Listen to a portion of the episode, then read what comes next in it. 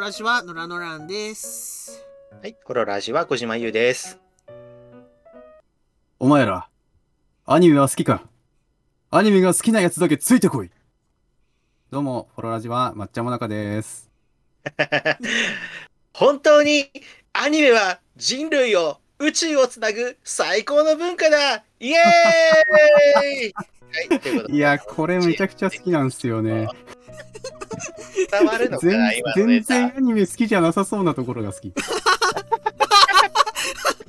本当に2015年ぐらいかなこれ。な、な、なんだろう いや、懐かしいですね。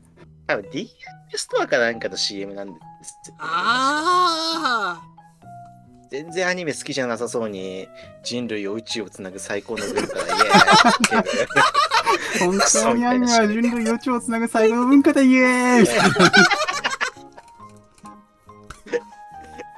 ニメストアの広告でアニメオタクに向けてることないんだよな。いや、わかるわかる。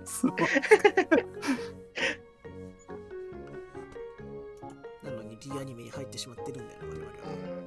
根本的な構造としてそのリアルタイムで CM を見ながらアニメ見てるやつが D アニメでアニメ見るかっていうところがすごい いつも疑問なんですけど確かに、確かにね。まあ、確かにそれはそう。YouTube の広告で流れてるとかだったらわかるんだけどね。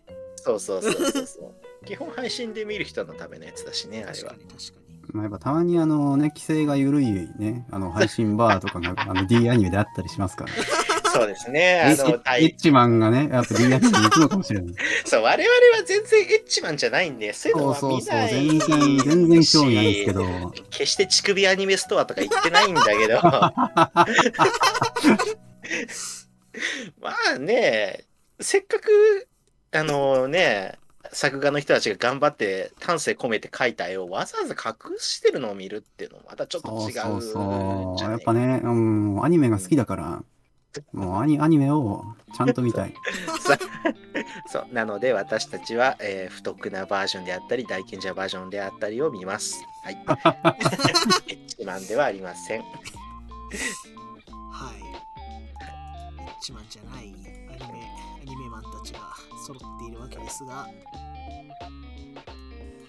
またお便りをね、読んでいこうかなと思います。やっぱ進行のことがどんどん分からなくなってきた。もうダメかもしれん。あぼんやりしちゃったもん。じゃあ、いきますね。はい。えー、まず、これから、ちょっとなんかヘビーかもしれないですけど、ラジオネーム、死に至る醸造酒さんからいただきました。ありがとうございます。ありがとうございます。ありがとうございます。えー、ホロラジの皆さん、おつフォロフォロおつフォロー。ー。えー早速ですが、抹茶さんに質問です。えー秋アニメといえば秋、秋といえば紅葉ですが、紅葉のように季節とともに見え方が移ろいでいったアニメヒロインに心当たりはありますでしょうか？えー私は最近バージニア・ロバートソンちゃんのことばかり考えていますということです。はーい。ありがとうございます。はい。抹これね茶さんに質問ってことですか？そうですね、抹茶さんに質問ということで、ああの 指名ーがね、来。先に、先にちらっとこんな感じのお便りが来てますよみたいなですね、うんお話を聞いたんですけど、いや、これ難問だなと思って。難しいです、ね。難しい難しい。下手なことをね、萌え豚として言えないわけですよ。な舐められちゃう、舐められちゃうとよくない。アニメで舐められたらもう保険に関わりますからね、相手はジニーちゃん出してきてますからね。そう。これはー強いちゃんは強い。そもそもアニメってそんなに秋ないんですよね。秋回って結構飛ばされがちというか、ああのーやっぱ夏冬が強くて、春も強いから、逆に秋のアニメがやってると結構おって思う。へーあー確かに。まあ本当夏は見過ぎで冬はいろいろ着込んで春は入学卒業のシーズンでね。桜ですよそうそうそうそうそうそう。そうそうそう。なんかこう運動会文化祭って言われてもあんまピンとこないんですよね。そんなにが期間がないから。そう。だからたまにそう秋の話があるとおなんかちゃんと季節をやろうとしてるなっつって一目置くんですけど。ちゃんとワンクールでやっぱりね四季が流れるアニメって本当にいいですからね。うーん本当にと移ろいゆくヒロインですよね例えばそのなんか劇的なこう出来事があって見え方がガラッと変わるみたいなのってこうこうシナリオ派のアニメで結構あったりするわけじゃないですか。そうですねでも移ろいゆくっていうのがなんか絶妙ですよね。どっちかというと本当にこう自分の感覚がこうふと立ち止まったらこう紅葉が色づいているみたいな。ちょっとずつ変わってるように見えるみたいな。そうそうサボテンが花をつけているみたいな。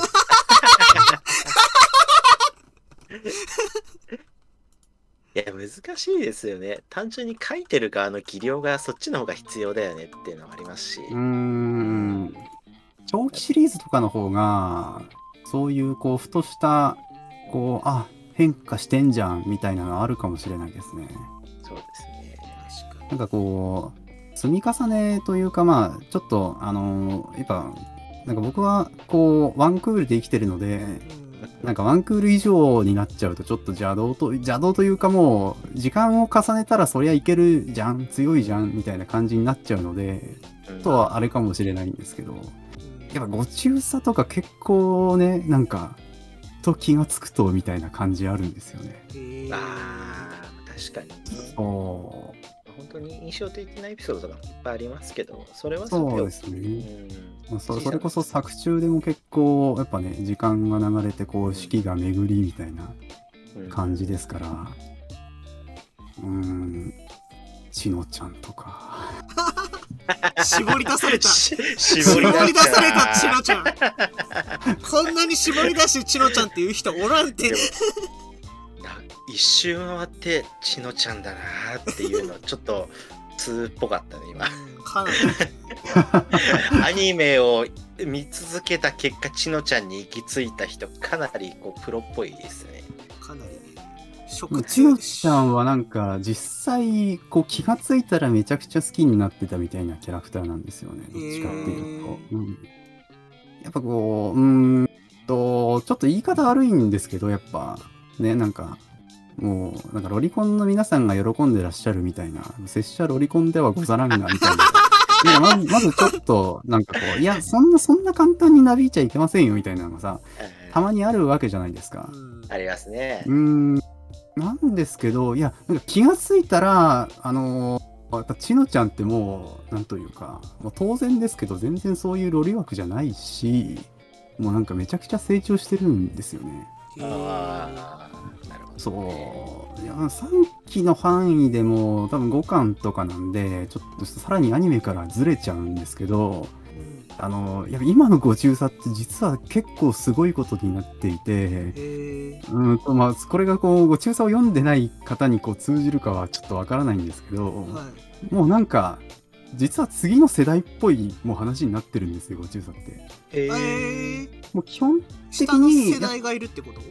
そう、下、下というか、なんか新しいメンバーというか、あその、もうちのちゃんって、やっぱあの、ご中佐の物語的なこう、力学を結構持ってるキャラクターで、やっぱこう母親がこう亡くなってしまってでまあ父とそんな仲が悪いわけではないんだけどそんなに明るくはなくみたいなところからこう外部のココアさんが入ってくることでこうだんだんとこうほだされていくというかこう人の輪も広がりみたいなところがラインとしてあるわけじゃないですか。はいはいはいはいっていうのがご中佐のまあすっごい基本的なこう流れなんですけどもうちのちゃんそれなりにゴールしてるんですよ。ああ続く作品だとそういうのありますよねそう。やっぱそれなりにまだやることあるんですけど、いろいろとおじいちゃんの件とかね。うんあるんですけど、そう、なんか気がついたらもう、ちのちゃんがそう、すごい、こう、もう成長してて、だからもう次の世代に、こう、ココアさんスピリット的な、こう、こんな感じでいくと楽しいですよ、みたいなのを完全にこう、教える側に立ってるんですよね。ーへへえそうなんだそうなんですよ。アニメに、アニメには、このまだ範囲としてなってない、もう、あの、原作だともう出て、1、2年、2、3年ぐらいしてんのかな、もう。えとかもあるんですけど、やっぱ、あの、新規キャラクターがそういう、こう、かつてのちのちゃんポジションみたいな感じになったりして、だからもう、本当にね、あの、世代を超えて、こう、親世代、子世代、孫世代みたいな感じになってるわけですよ。まあ、親世代がココアさんでみたいなね。まあなんかねそれこそ高校のまあなんか入学したばっかが3年生になってみたいなそう、そうなんですよ。ガンダムエイジみたいなこう構造になるわけそうです。3世代ねそれはあ 懐かしいそう、だからやっぱね、ご中佐はやっぱふと気がつくと季節が巡ったことを感じられるので、すごいいい作品です。すごいちゃんとちゃんとこのお答えをしててすごいな めちゃくちゃ悩みましたからね。もうアニメの話じゃなくて漫画の話になっちゃいました。まあ多分萌えの人なんで別に萌え漫画も OK かな。OK なんじゃないですか？はい。はい。じゃあ次のお便りいきましょうか。はい。あのはい。ちなみにあの我々としてはあの季節とともに見え方が移ろいでいくアニメじゃなくけど推しているのはガールズラジオデイズというね我々の日常とともにあ見え方が少しずつゆっくり移ろいでいった作品をとてもはい応援しています。応援してます、最近ね応援して応援してましたにならないように。ー悲しいね、ちょっと。いいね。悲しいね。悲しい。本当に悲しいね。ツイッターね、全然更新されなくなっちゃったのも悲しいしね。ああねでもなんか誕生日祝ってくれたの本当よかった、うんいやもうだって絶対こうスタッフのこう頑張りだけでツイッター更新してるじゃないですか。そうそうそうそうそう。なんかありがとうございますみたいな気持ちになりますね。いや、本当にありがとうございますですね。ねはい。次行きましょ次行きましょうか。ガールズラジオデイズをね皆さん聞いてください。本当に。このはい。ラジオを、まあ、なんだろう。やるきっかけになってる作品であるのは間違いないので。ねう。そうですね。いつかねちゃんと特集をしたいんですけど。本当に。本当にね。ガールズラジオデイズってマジでいい作品なんだけど、誰をゲストで呼ぶかでかなり揉めるから。難しいです。難しい今今まで来たゲストみんなガルラジの話できますからね。そうそうそうそうそう。これね大変なんですよねはい、はいじゃあ次いきますこれはねめちゃくちゃオーソドックスというかまあ今回の話っぽいなみたいなお便りなんですけど、えーラジオネーム黄色妖精さんからいただきました。ありがとうございます。ありがとうございます。ありがとうございます。えー、小島優さん、ノラノランさん、そしてゲストの親愛なる抹茶もなかさん、おはい、おはフォロ、パイプ。ハイプえー今回は秋に関するトークということですが、えー皆さんは秋といえば何の秋が想起されますか、えー私はやはり食欲の秋ですね、えーそんな食欲の秋にちなんだ質問なのですが、えー秋アニメのおすすめや 注目している作品を教えてください何もちなんでなくて。食欲といえばアニメですからね。何といえばアニメじゃないんで。でも全ての道はアニメに通じてますからね ということで、まあはねい。今回ゲストにお呼びした抹茶さんのね、まあ恒例企画、えーアニメ、おすすめアニメ、注目アニメをね、まあ、アニメコインでベットしていくという、やっている回ですからね、まあ、今回のベッベットしている作品というか、まあ、注目している作品をですね、話していければなと思うわけですが、そうですね。そうどうですすね。うん、まあ、やっぱり今期はですね、うんと、まあ、さっきも言ったように、なんか全然あの、エッジ目とかじゃないんですけど、はい。あの、不徳のギルドが超面白くて、エッチ目だ。いや、全然。全然横島な気持ち。ちで見てるわけじゃないんですけど、いや、めちゃくちゃ面白いっすね。えー構造以上にエッチ目なアニメ出てきてびっくりしちゃったけど。あの、不徳のギルドのはい、こう、形式上、うまくいってるなって思うところがあって、こうまあ、僕全然一目で見てるわけじゃないんですけど、やっぱあの、地上波アニメってどうしても規制が入っちゃうじゃないですか、そういうね、あの、性的なシーンになると。そうはですね。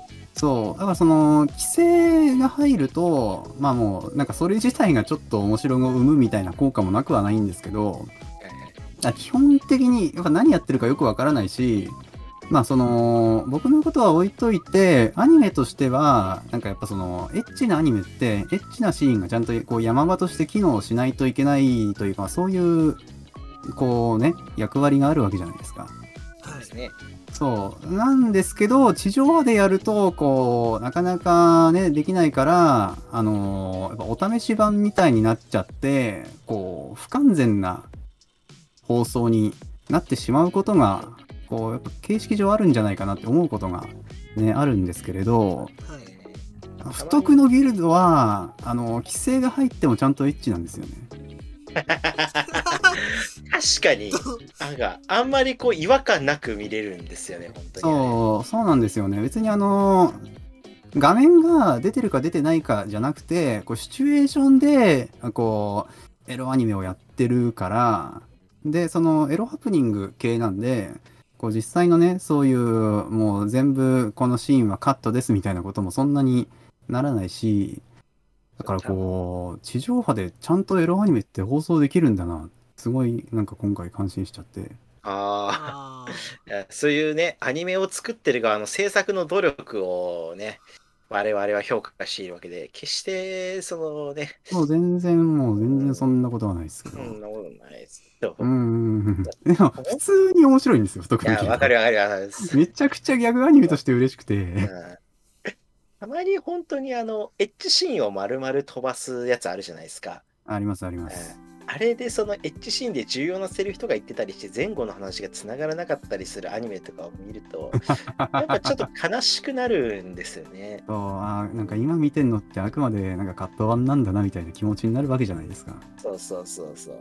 まあ本当提供芸とかあるし提供出るあ提供じゃないな隠し芸とかね。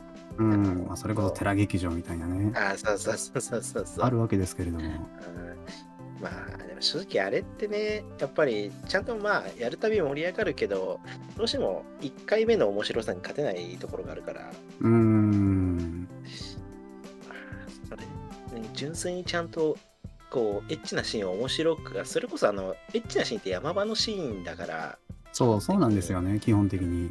山場のシーンを隠さなきゃいけないジレンマがものすごいエッチな作品って今アニメ業界があってうん。それをちゃんと面白く山場として成立させてるのはもう純粋に本当に不徳のギルド制作人さんの技能技術の高さだなというところでございます。本当にいや、そうなんですよね、本当に。えあの全然、ほんと、これ本当なんですけど、本当にエッチ目じゃなくてもちゃんと面白いんで、全然これそれなんですけど。まあ、不徳のギルドエッジ目じゃなくて純粋に技術を評価しますって言ったら俺はちょっと疑った目で見ちゃうけど。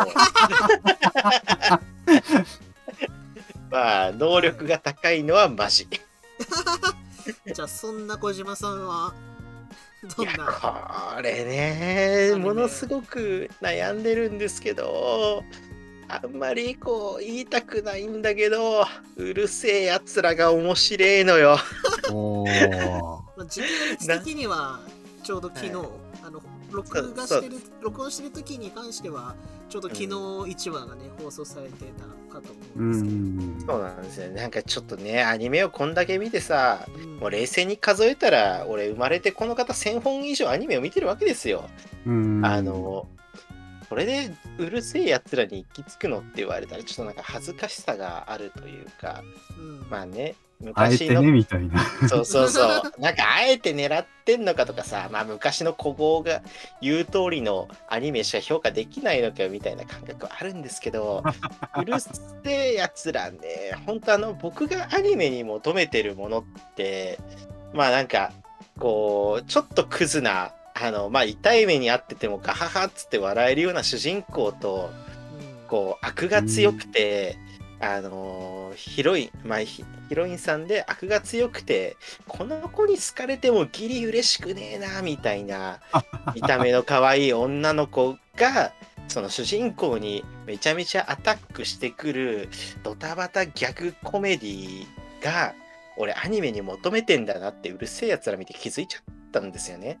いいっすねい。やそれこそ前期のねあのエンゲージキスであったりあああまあエンゲージキスはねもろにそれっすよねそうそうそう。もろにまあ有名なやつらっすよね。あ、そうそうそうそう。まあ、有名なところで言ったら、本当にあの、このスバとかね。うーん。ああ、はいはいはいはい。やっぱね、俺、アニメにそういうなんか楽しさを求めてるというか、いや、楽しいのは大事ですよ、やっぱ。う、うんん。女の子が可愛くて、ちょっとエッチでガハハで笑えるのがね、やっぱいいアニメだなって思います。ああ、いいな、それ。もう一周回って、やっぱそういうところに戻ってきた感がね。でもなんか、そうそうそうそうそう。そうそうそう。なんかでも毎日見てもなんか辛くないっていうか、元気をもらえますよね、そういう作品ね。うーん。そうなんですよね。習慣で見ると嬉しいのは結構そういうのですよね。うーん。まあもちろんね、シナリオ派さんの、こう、ものすごい次が気になる、ちょっとシリアスな話も好きなんですけど、うんうんううんん、仕事、まあ本当に今日収録前に見てきたんですよ、うるせえやつら。うん。あの、仕事終わったって帰りの電車でね、D アニメストアさんでちょっと見させていただいたんですけども、あの、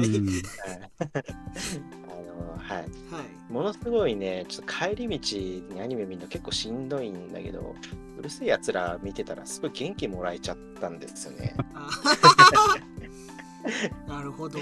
あ私の負けだなと思って、はい。昔のやつって見られてたんですか？うる星やつら。や、全、あの、ビューティフルドリーマーだけ見てた。あー、うん。なるほど。なんかうん自分は、うんなんか、うちのおばあちゃんが、の時、夏休みに行った時に、うちのおばあちゃんは阪神タイガースファンだったんで CS 入って見てたんですけど、はいはい。そのえ CS がアニメチャンネルとかやってるじゃないですか。やってのところ。で。ますね。はい。それで夏休みに遊びになんか何日か泊まりに行った時にキッズチャンネルを流し続けそれでうるせえやつらをずっと見てた記憶があって。そのイメージなんかすごいあるんですよね。ありましたよね、そうそううそうそうそう。だからちょっと気になってはいるんだけど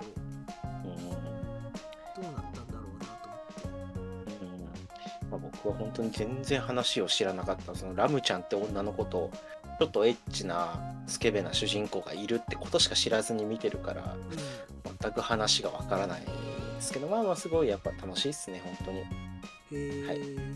でもやっぱ今見ても変にならないような感じそうあからなりしてるってことですよね、そうですね。かなり。令和ナイズされてるというかものすごいテンポが非常にいいし、うん。まあなんか見てる人があの元々のやつを見てた人から言ったら結構悪を抜いてるというかその昔の倫理で通ってたけど今ではダメなところを、まあ、まあまあそれでもちょっと残ってるけどまあまあ取り除いてるみたいな。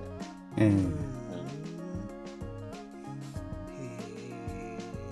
感じです。そう昔見てたからちょっと見たいなという気持ちはありつつ昨日でやってたばっかだから後追い組としては全然見れてないみたいな感じそうなんですよ。昨日のアニメをちょっとまだ見られてなくて申し訳ない。謝罪。やはりちょっとね純粋にテンポがいいんでやっぱアニメってテンポだなって思います。はい。いや、テンポは大事テンですよね。ポは大事。多分元の漫画から多分テンポがいいんだろうなっていう気は。ううん。んそうですね。多分昔のアニメもうん版もすごいテンポが良かった気がしててずっとなんかあ見てられたからだからよりなんかそのテンポ感がちょうど今っぽくなってるのかなって勝手に想像してたんですけど。あ すげえ全部想像で話してるけど。うんでもなんか見たいなって感じありますね。そうなんですよね。本当はここ来るまでは、うん。Do it yourself とか言おっかなって思ってたんですけど。うん。えはノラノランさんは、僕はまあその皆さんみたいにいっぱい見てないのでなんかすごい厳選してみたいなことがなかなか言えないんですけど今期なんだろうな。結構楽しみにしてるのがブリーチかなと。あブリーブリーチが楽しみにしてて。そうですね。やっぱいいですよね。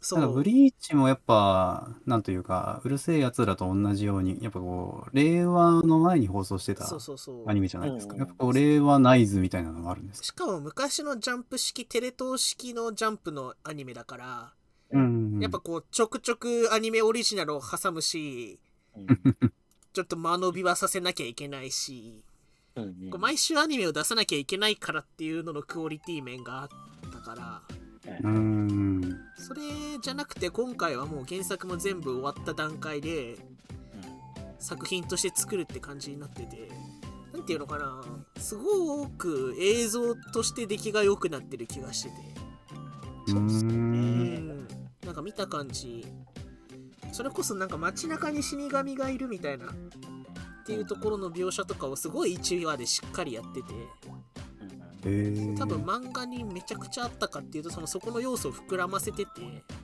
うん。うんそこのところがなんていうのかなアニメにしてよかったなポイントっていうか。うん。あとしっかりアクションで動くし、そうですね。そうそうそう。やっぱそこがすごく魅力的だな。うーん。そうなんか思ったよりアニメ漫画の想像を超えないかなと思ってたんだけど全然それ以上のものが1話で見れちゃったからちょっと今後楽しみだなと思ってうーん。そう原作付きって難しいですよね。こう、やっぱ原作通りにしてほしいみたいなファンの声も結構大きいわけじゃないですか。いやうん。気持ちはすごいわかる。そうだからこうどのぐらいアレンジをするかみたいな。もうすっごい極端な話をしてしまえばこうアレンジしないのが求められてることだってあるかもしれないからそういう商業ラインに乗っけていく上でまあでも当然やっぱアアニメとしての戦い方もあるわけですからやっぱこう料理の仕方難しいなみたいなこと結構思うんですけどこう勝手に。うん。難しいですよねちょっと原作面白いからって原作のまんまやるとまあ原作で内容知ってっからまあ見なくてもみたいな人が出てくるしうん結構なっちゃうことはありますよね。だからそうブリーチに関しては映像化してすげえ良かったなって思うくらい、うーんいい作品になっててなんかともすれば1話見てなんか続きはまあ別に漫画見てるから見なくてもいいかみたいなぐらいになるかなって思ってたんだけど、うん。また全然次の話数も楽しみだなってなったから、うん。うん、まあこれはちょっとあの1個前のラジオで言ってたことと全然違っちゃうんですけどはい。あのまあボッチ・ザ・ロックがねそのもともと原作の印象的なコマをあの再現しなかったことが志が高いみたいな話をしてたけどそれはそれとしてブリーチの印象的なシーンアニメで見たいっすもん。あーてか動いたまずすごいブリーチってレイアウトがいいじゃないですか。もともとの原作の。そうね。そうそこのセンスがめっちゃあるからそれをアニメで見たいっていうのはありますよ。ね強い駒をアニメのなんだろう。うーんなんて言えばいいのかな。あの原作でめっちゃ強い駒をアニメのその音楽とかいろんなのが合わさった中で見たいっていうのはすごいあるしそれ以外の部分の細かい動きとかもあのアニメで見れると嬉しいよねっていうのはこのガラッと変えるじゃなくて原作の強いコマを頂点にアニメだからこう映像というかこうカットのつながりとしての流れができるみたいなのはやっぱこうアレンジがいがあるというかうんもうあの腕の見せ所みたいなところですよね。そうですね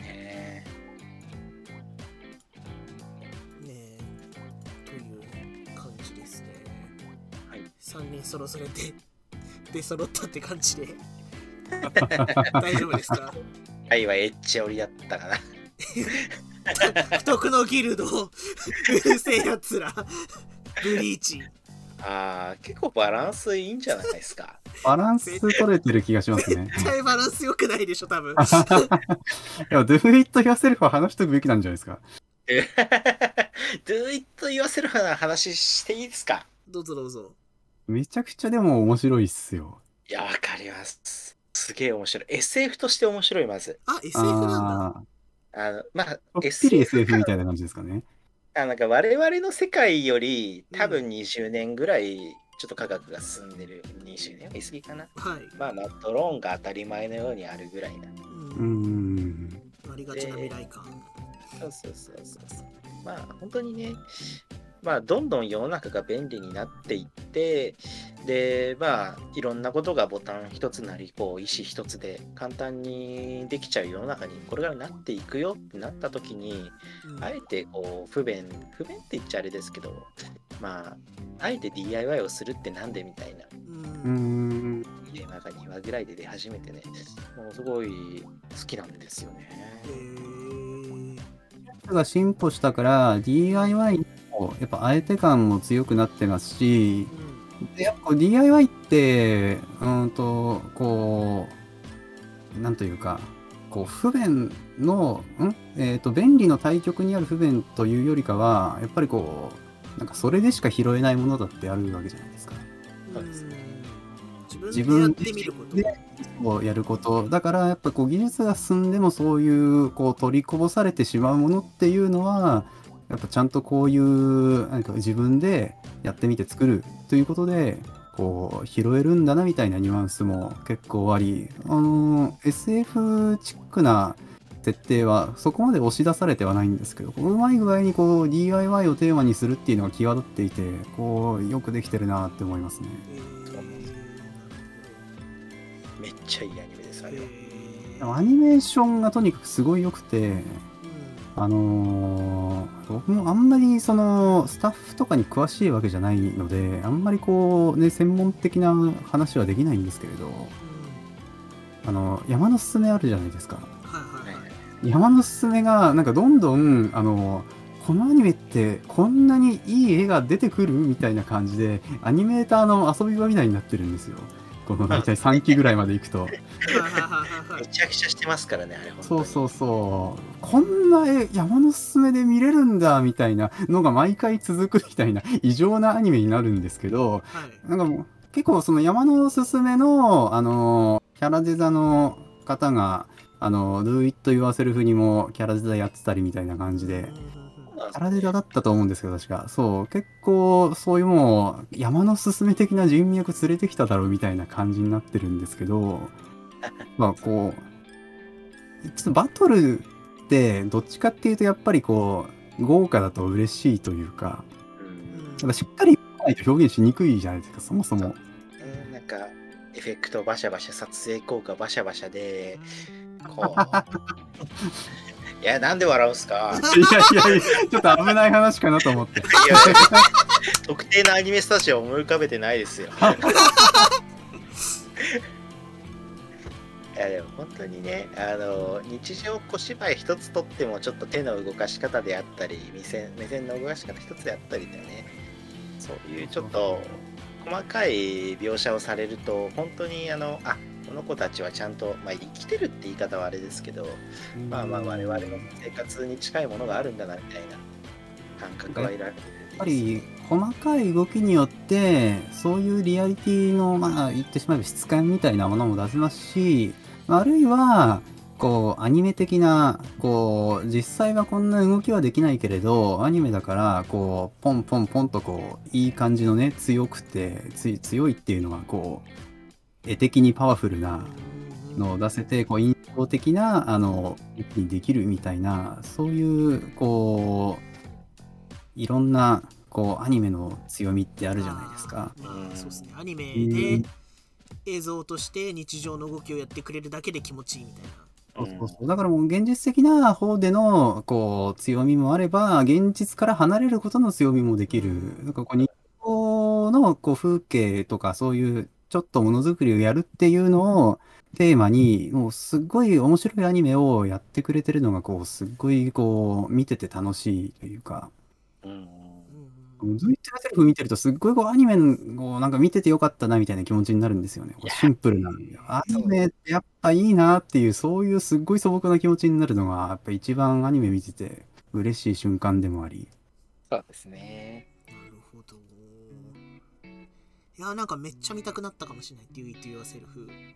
うん、結構やっぱり一目見て魅力が伝わりやすいアニメなんじゃないかなとも思うので、まあね、あの今2話でまあいろんなアニメが追いつき時ですからね。今が追いつき時とな なんだったら山のすすめも相変わらずサグアニメやってますけどね。やってますね。山のおすすめもなんか最初数話が総集編でなんか後々新規になっていくみたいな感じなんでしたあそうですね今はなんか新規カットが入りつつ新規カットを最初にちょっとやってなんかあと総集編みたいなああなるほどな感じなんでまああののんびり見るにはいいかもしれないなるほど。じゃあ次のお便りいきますか。はい。ちょうどね、はい山のすすめに関するお便りが来てて、おおえー、ラジオネーム遠足とピーコクさんからいただきました。ありがとうございます。あありがとうございます。えー、小島優さん、野良野良さん、ゲストの抹茶もなかさん、フォロバンは、プロ版こんばは、んは？あえー今期山のすすめネクストサミットが放送されていますね、えー山のすすめといえばセカンドシーズンで葵が富士登山に挑戦した話が印象的ですえー抹茶もなかさんも以前富士登山に挑戦されたそうですがその前後で山のすすめを主張する時の見方は変わりましたがえーまた富士登山の話に限らず、えー皆さんが何か実際に経験したことによってアニメの見方が変わったエピソードはありますか？っていうことで、うん、なるほど。そう、富士登山は結構、やっぱ見方が変わりましたね。へえこう、ある意味、やっぱ、あの、山尾が舞台のアニメなんで、まあ単純に、こう、聖地巡礼的な、こう、側面もあるので、あのー聖地巡礼って言ってみると、こう、アニメってワンカット、まあ、アニメに限らず、映像作品ってこう、ワンカットで、その、立体的にどう、どんな街並みで、こう、ここはどんな道なのかみたいなのって、やっぱこう、実際行ってみるのと映像として見るのでは、全然感覚が違うので、やっぱそういう意味で、うん、青葵がこう、今ね、富士山登ってるところ、そういえばこんなところだったな、みたいな、こう、自分の中でこう記憶が膨らむというか、みたいなのが、けど、で、あの、実際に富士山に登るぞってなった時に、確かにあの、山のすすめ見たんですよ。あの、見とくか、見とく予習としてとして。でも見てて、でも、葵ちゃんがね、やっぱこう、高山病でダウンしちゃうんですよ。うんで、ああれ、こう、見てるとやっぱ結構、その、危ないことをしていて、こう、なんか、杖一本で頑張って登るとか、ペースが速いから、あの、それに合わせて、こう、進もうとして、自分の、こう、登山ペースを超過してしまうみたいな。そう、いう、こう、まあ、物語上の落とし穴とかもあって、まあ、最終的にダウンしちゃうんですけど、そう、だから、これ、いい反面教師だなと思って。はいはいはい。俺は葵ちゃんみたいにはならねえぞみたいなうん。気持ちで まあ見てたわけなんですよ。はい。はいはいそう。で実際やっぱ富士山登るわけじゃないですか。はい。ねまあ、大体あのー葵ちゃんがあのダウンしたあたりはもう超えていやもう俺は葵を超えたみたいなさはい。気持ちになってたわけなんですけうどん。あのー葵ちゃんはね、あのーその登ってる最中にダウンしたんですけど、はいまあ、私も富士山で思いっきり高山病になって、あのめちゃくちゃ迷惑をかけたんですけど、ええー山小屋になれなかったんですよ。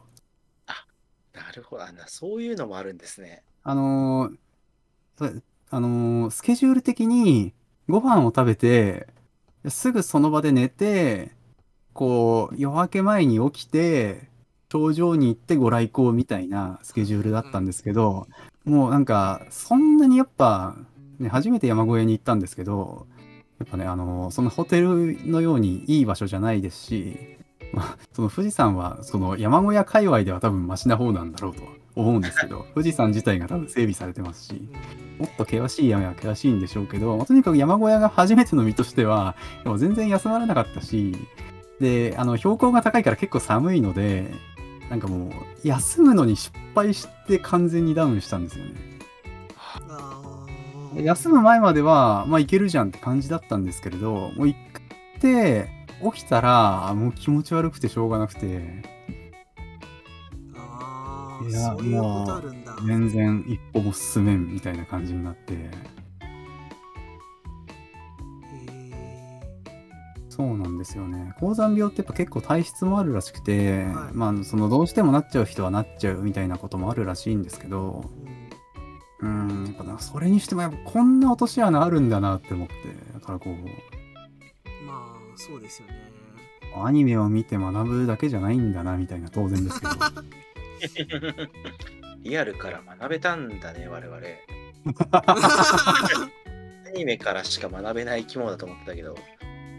でもやっぱ逆にやっぱリアルで体験すると、もうなんか雪村葵ちゃんが苦しそうなのがなんかめちゃくちゃかわいそうになっちゃって、あもう超え超えるとかいう話になんないっすよね、もう。もう頑張ってくれみたいな気持ちになって。でもアニメだと確かに厚着してるんですけど、もう部屋でのほほんと見てても伝わってこないんですけど、やっぱめちゃくちゃ山って寒いんで、なんかもう寒いのがまず大変だし、寒い中体調悪くて吐き気はするわ、こっから歩いて降りるしかないわ、みたいな絶望感がさすごいあるわけですよ。実際ダウンすると。確かに。いやだからそう。しかも降りないと高山病が治んないこう治んないっていうかまあねよくないわけだしもうもう降りるしかない降りんですよ、るしかないね。わあきついな大変だ。そうだからやっぱ実際体験するとやっぱアニメの見方も変わる。だからやっぱまあアニメと現実っていうのは相互に絡まり合ってるんですよねやっぱり。いいなマジでいいなその話。そうだからもう山のすべに感謝ですよね。そう、まあ、アニメの見方も変わってるわけですもんね。そう。いやもう本当に全全然笑えなかった。うんこの道俺も苦しみながら降りたわみたいな気持ちになりますよね。なるほど。はい。そっか。えー、なんか実際に経験したことによってアニメの見方変わったのとかあるかな？なんか。逆に経験が逆にでもないですけど単純に経験が生きたからこのアニメ視聴は全然違った味だなみたいなのニメ視聴が全然違った味はまあ多分全部まだ見れてないんですけどアニメのリメイン水球のアニメ。う。ははいはいはい。あれがもろにうちの実家が周りの話で。い。そうです。あれか確実にうちの実家の近くなんですけど。あのー、1話で主人公が病院から退院して家まで行くシーンがあるんですよ車で。ええ。でところどころ窓際から外の背景が映るんですけど、うん、あれマジでどこの道をどう通ったかが分かるんですよね。あの辺住んでたから。なるほど。だから病院も多分あそこの病院だなみたいな。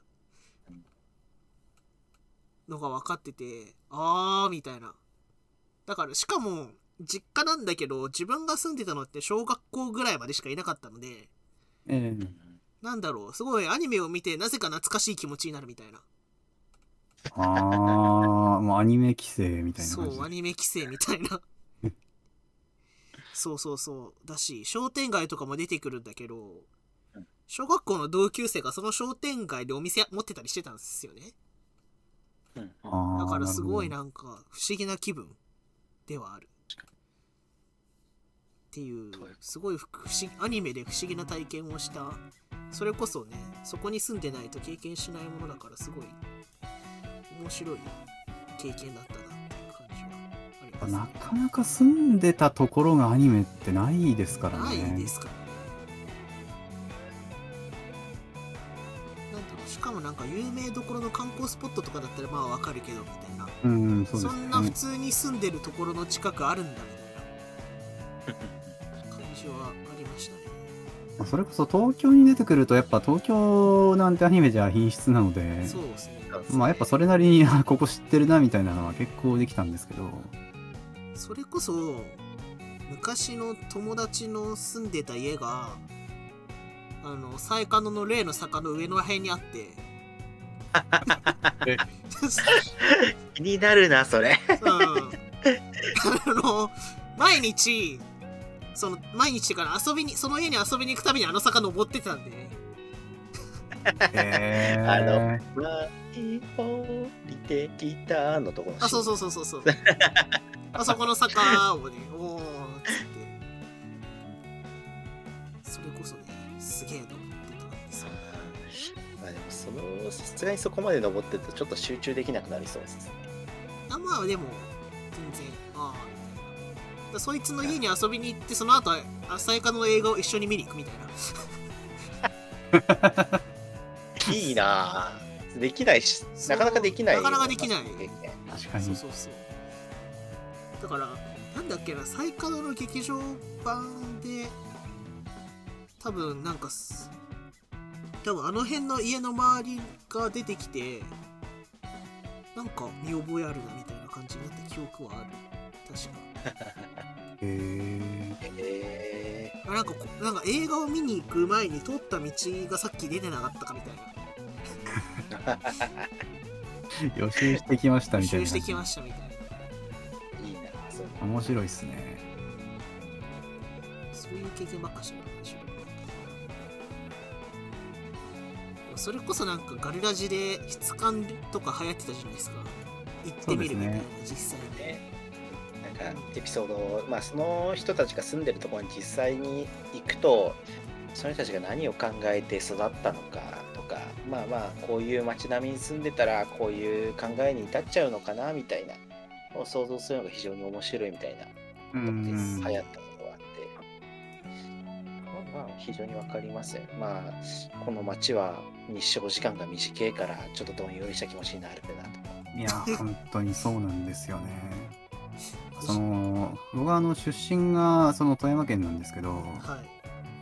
その、ガルラジって基本的にやっぱ、その、ラジオは音声しかないので、うん。こうあんまりあの視覚的な情報が出てこないんですけど、やっぱ漫画版になって、あの、手取川さんが、あの一面の田んぼのこう中にポツンといる、こう、漫画のコマがあるんですけど、はいこれめちゃくちゃ見覚えあるなって思って。あ それを、それを見た瞬間一発で手取川さんの都会に行きたい気持ちが心で理解できたみたいな。結構あったりはしましたね。あっ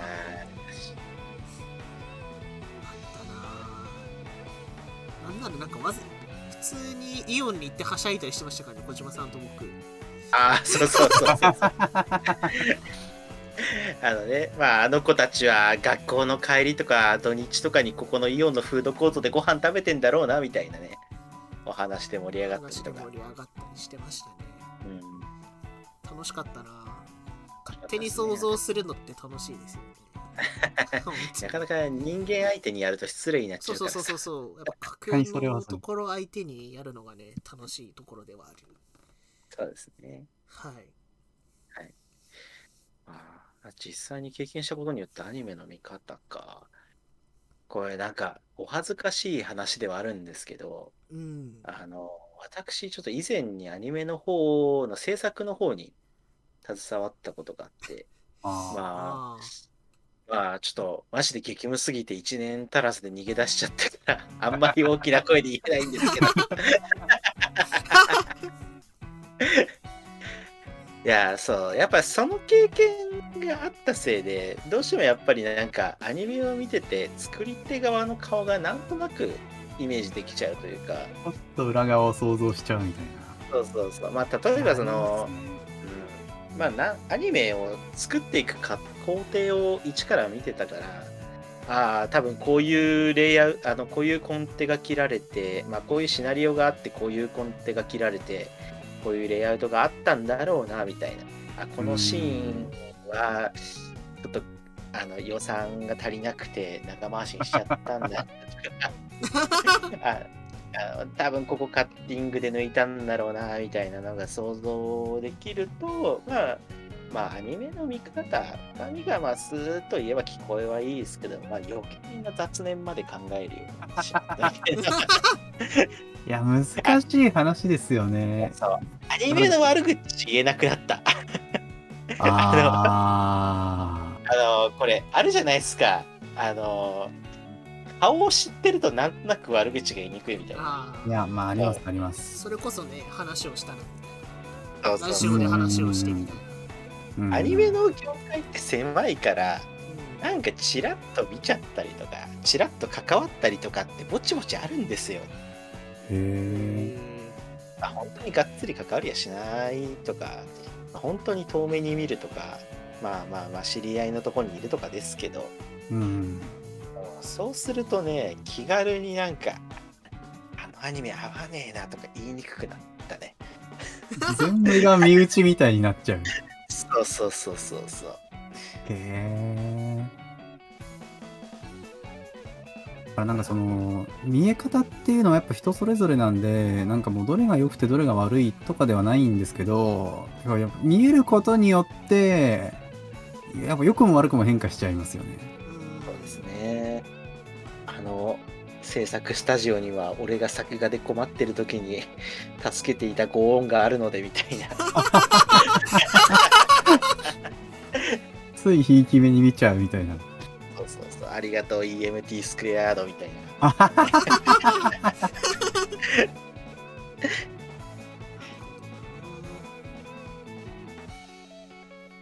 かいいのか悪いのか分かんないですけどね。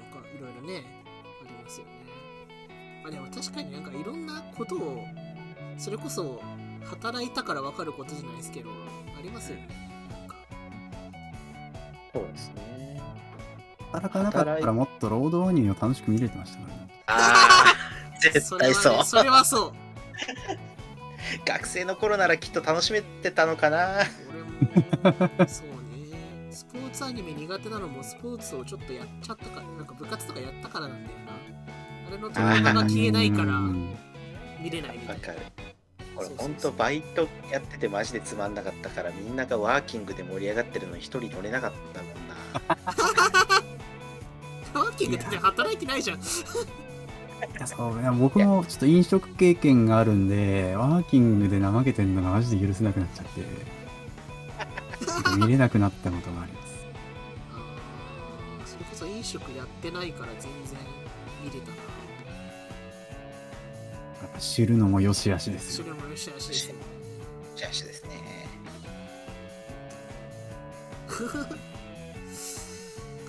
ということで、もう時間がね、50分ぐらい来ちゃってて、あららら。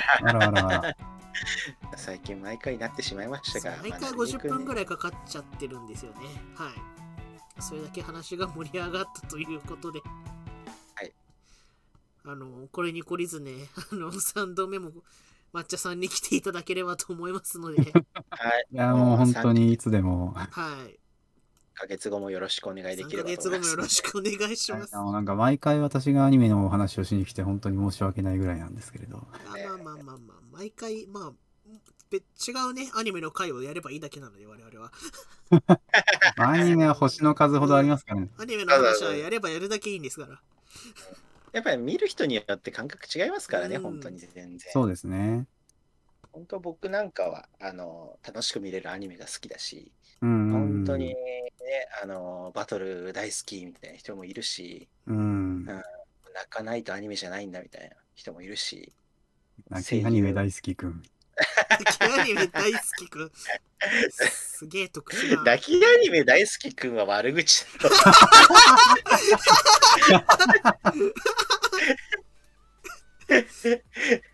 はい。はいということで、じゃあ、まあまあまあ、ね、こんな切り口があるのはいいと思います。アニメは多様性です。はい。アニメ多様性ですとちょっと雑に使いすぎだよね、我々ね。まあ、真実ですからね。真実ですからね。もうこれは言い続けていますからね。ということで、あの、お時間ということで、ありがとうございました。ありがとうございました。マッチョモナさん、ありがとうございまし呼んでいた。ただいて本当にありがとうございました。今回も楽しかったです。はい、ありがとうございます。じゃあ、またね、あの来週、来週？来週はないのか。各週なので、再来週になると思うので、おつぽ、えー、また聞いていただければと思います。おつぽろおつかろーフォロー